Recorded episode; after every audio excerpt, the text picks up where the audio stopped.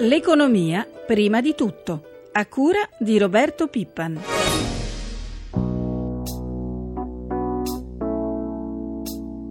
Noi proprio dall'inizio della settimana siamo riusciti ad avere le certezze normative che ci hanno consentito di elaborare la minimo e abbiamo avuto però parecchie difficoltà perché ci siamo trovati a dover chiamare noi dei clienti che non erano a conoscenza del fatto che occorreva pagare la minimo e nello stesso tempo invece ci siamo trovati molti clienti che venivano nei nostri uffici a chiederci di fare il calcolo quando invece la minimo non dovevano pagarla. Quindi evidentemente ancora una volta ci siamo trovati a lavorare in un'incertezza complessa. C'è un po' di dispiacere per le difficoltà in cui ci troviamo a lavorare. Buongiorno, buongiorno a tutti i nostri ascoltatori da Roberto Zampa. Apriamo la nostra rubrica economica con le spinose, direi, questioni fiscali che in questi giorni stanno preoccupando gli italiani.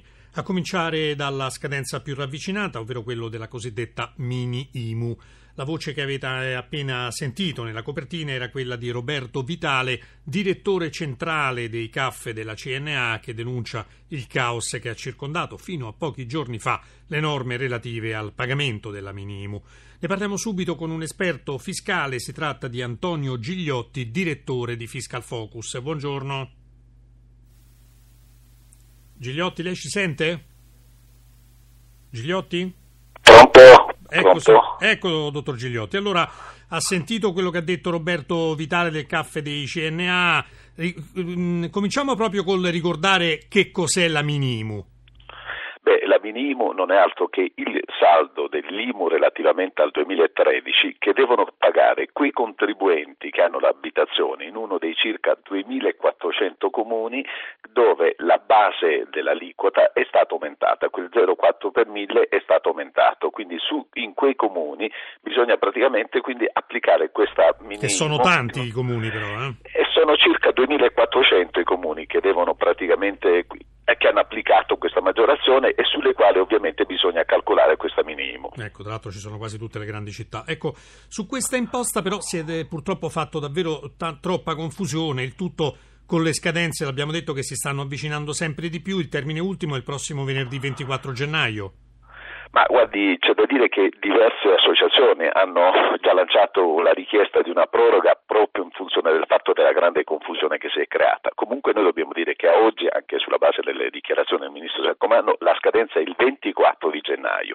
È opportuno chiarire che nel caso in cui non si riesce a pagare entro il 24 a causa della confusione, abbiamo comunque un'altra possibilità, cioè quella di fare ricorso al cosiddetto ravvedimento operoso, che ci consente con una piccola maggiorazione, qualora paghiamo entro entro i 14 giorni successivi, quindi entro il 7 di febbraio, con una piccolissima maggiorazione di poter saldare quindi quanto dovuto. Che punto siamo invece con la nuova tassa sulla casa, quella per il 2014, ovvero la IUC, l'imposta unica comunale che è divisa a sua volta, ricordiamolo, ci corregga anche se sbagliamo, in IMU, Tari e Tasi? Beh, diciamo che siamo in alto mare, sostanzialmente, quindi eh, come lei ha giustamente eh, detto si tratta della nuova imposta comunale che racchiude la vecchia tassa rifiuti, quindi che diventa la Tari, la Tasi, quindi quella relativa ai servizi indivisibili e l'IMU che ahimè doveva sparire e ancora ce ne ritroviamo nel corso del 2014. Intanto diciamo che le scadenze dovrebbero essere giugno e dicembre del 2014. Oh, poi c'è eh, naturalmente la questione Tares. Eh, nei giorni scorsi hanno cominciato ad arrivare le richieste di pagamento a casa. Faccio un esempio che è proprio il mio. A me è arrivata lo stesso giorno della presunta scadenza, ovvero lo scorso 16 gennaio, scadenza che poi fortunatamente è stata prorogata. È così? E purtroppo sì, e non è solo il suo caso, in diverse città d'Italia, tra le quali ovviamente hanno riportato uno dei tanti casi Roma in questi giorni, sono arrivati dei bollettini perché ricordiamo velocemente, la Tares, il problema riguarda due, due parti relative alla stessa imposta, si pagava il saldo relativo al 2013 e la maggiorazione dovuta allo Stato per i servizi indivisibili, 0,30 centesimi a metro quadro. Alcuni comuni hanno fatto pagare già prima al 16 13 di dicembre il saldo 2013 e rimaneva la maggiorazione. Altri invece hanno spostato il tutto per effetto di quella norma che consentiva di pagare il tutto entro il 24 di gennaio. La confusione qui sta nel fatto che in alcuni, in alcune città, in alcuni paesi non sono arrivati i bollettini, e quindi la gente in coda o quando sono arrivati, come nel suo caso, praticamente riportava una data che era già scaduta e quindi precipitarsi. Complimenti sì, davvero, sì, sì, sì, eh. assolutamente sì. Assolutamente oh, poi apriamo un ultimo fronte che è quello dei probabili tagli alle detrazioni IRPEF, ecco per esempio spese sanitarie, assicurazioni o mutui, no? per i redditi che superano i 30.000 euro. Il governo starebbe tentando di realizzare un piano per evitare le riduzioni lineari di questi sconti dal 19 al 18% quest'anno e al 17% il prossimo e quindi dovrebbero scattare ehm, eh, che dovrebbero scattare in base a questa clausola di salvaguardia che era stata inserita nella legge di stabilità. Quindi ora si pensa a un taglio delle detrazioni facendole pesare solo sulle fasce alte di reddito.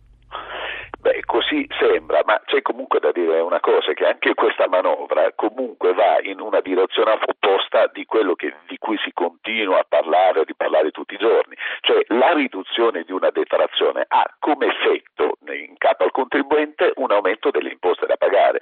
Quindi si, mi si dice che si riducono le imposte e nel momento in cui c'è bisogno di far cassa mi tagliano le detrazioni e quindi è un controsenso. Il risultato è che aumentano le imposte da pagare.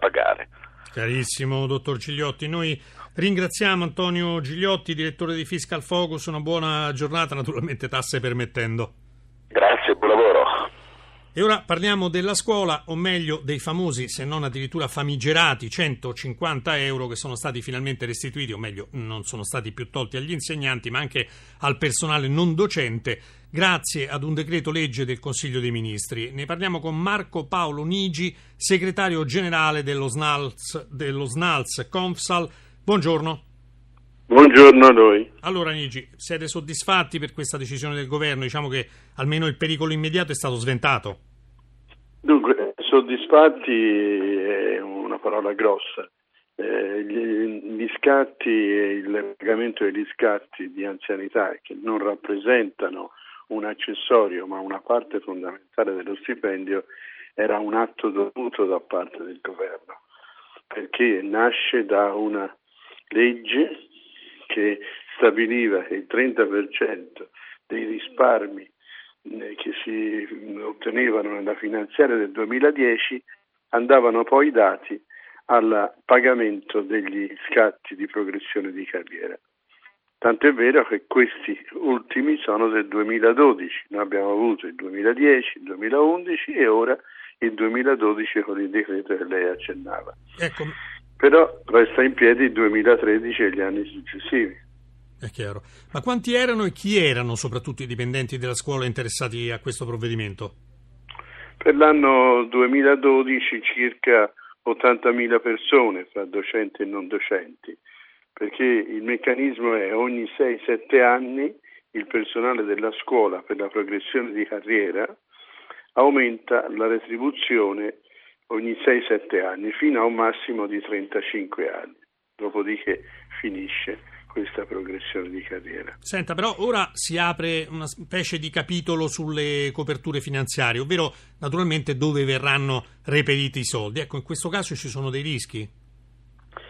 No, io ritengo di no, perché il, il, problema è sempre quello che dicevo all'inizio, cioè il 30% dei famosi 3 miliardi risparmiati nella finanziaria con dei tagli lineari risparmiati nella finanziaria 2010 doveva essere il 30% accantonato per il pagamento di questi scatti di progressione di carriera. Che cosa ha fatto viceversa lo Stato? Ha preso anche quelli, perché alla ricerca eh, disperata di, di, di, soldi va a prenderli dove non li dovrebbe prendere e forse invece li dovrebbe non spendere laddove ci sono degli sprechi effettivi. Ecco, ma ci faccia capire, a questo punto possiamo far star tranquilli i nostri insegnanti e dipendenti della scuola, cioè gli, gli scatti d'anzianità, d'ora in poi saranno ripristinati regolarmente? No, noi stiamo lottando perché questo avvenga. Così come siamo riusciti per il 2012, vogliamo eh, per forza ottenere anche per il 2013 seguenti, ma questo avverrà se noi riusciamo a riaprire il, la, la riapertura dei contratti collettivi di lavoro, cosa che sono bloccati nelle pubbliche amministrazioni. Da quanto tempo? È da sei anni. Questo è il sesto anno, fino al 2015 diciamo è il sesto anno. Abbastanza incredibile. Dice, eh sì, veramente, perché qui si tratta mh, peraltro di andare, come ripeto, non a togliere un accessorio che è già grave di per sé, dice io non te lo do al, dipendente, non, non, ti do questa parte, magari tu non lo fai quel lavoro in più. No, qui si tratta di andare a togliere una parte fondamentale dello stipendio. Tant'è vero che gli scatti si percepiscono anche in tredicesima e anche in TFR perché fa parte della fondamentale dello stipendio. Speriamo che arrivino Quindi presto delle buone notizie. Noi ringraziamo Marco Paolo Nigi. Noi ce la mettiamo tutte, noi ce la mettiamo tutte. Snalz Confsal. Grazie, grazie, mille, in bocca al lupo per i nostri insegnanti. Buon lavoro, grazie. Ora passiamo ai temi finanziari con un esperto del settore. Si tratta di Carlo Aloisio di Unicredit MIB Brokerage. Buongiorno. Buongiorno Roberto, buongiorno ai ascoltatori. Allora Aloisio, ecco, la Borsa di Milano sembra davvero tornata in auge da un po' di tempo perché il più importante indice di piazza affari, che è il Fuzimib, che ricordiamolo raccoglie i 40 più importanti titoli italiani, la scorsa settimana è tornato oltre i 20.000 punti, cioè ai massimi da due anni e mezzo a questa parte, anche se poi leggerissimamente sceso. Ecco, a cosa dobbiamo questo exploit? Ma una situazione sicuramente migliore rispetto a quella che abbiamo avuto negli ultimi due anni e mezzo, su, anni e mezzo sui mercati.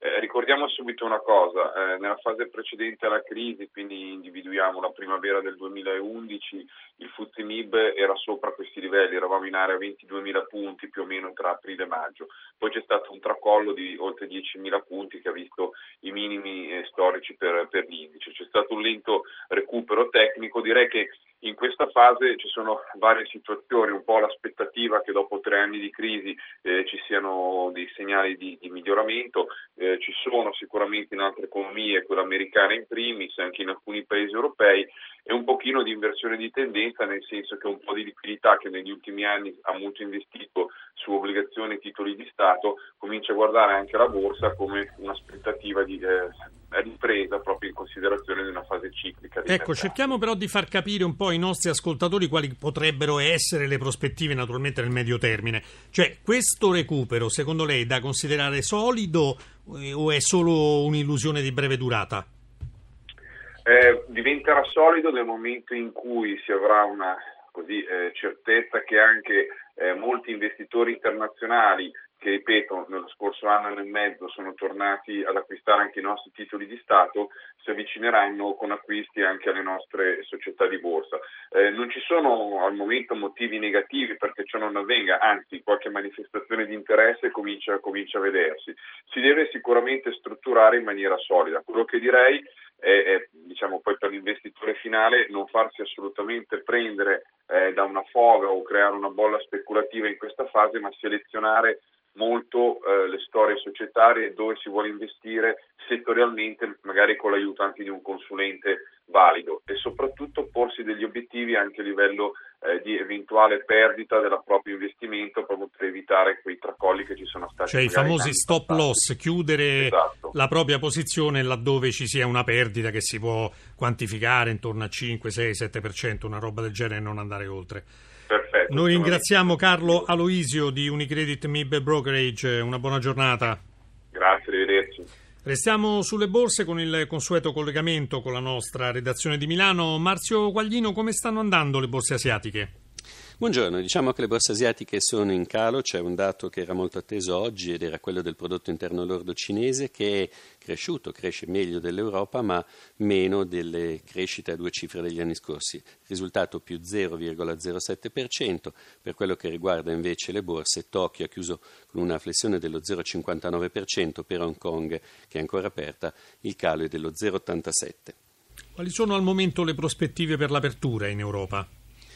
Beh, diciamo che per quello che riguarda l'Europa attualmente i futures sono in leggero calo, oggi mancherà anche il riferimento di Wall Street che è chiusa ed è atteso invece per oggi il dato di ordine fatturato dell'industria italiana. Ricordiamo anche che è stata una settimana positiva non solo per Milano come si diceva precedentemente, ma anche per Francoforte che ha segnato il nuovo massimo. Facciamo rapidamente il punto su spread, euro e petrolio. Eh, partiamo dallo spread con i Bund tedeschi che riparte da 206 punti base e un rendimento del BTP decennale al 3,82%. Il petrolio, il greggio scende sotto i 94 dollari al barile, viene scambiato ora a 93,70. Infine l'euro che perde quota nei confronti del dollaro con il cambio sceso appena sotto la soglia di 1,35,5. Grazie Quaglino. La nostra rubrica economica termina qui. Ringraziamo Francesca Librandi per l'assistenza al programma. Linea di nuovo a primo di tutto. Una buona giornata ai nostri ascoltatori da Roberto Zampa.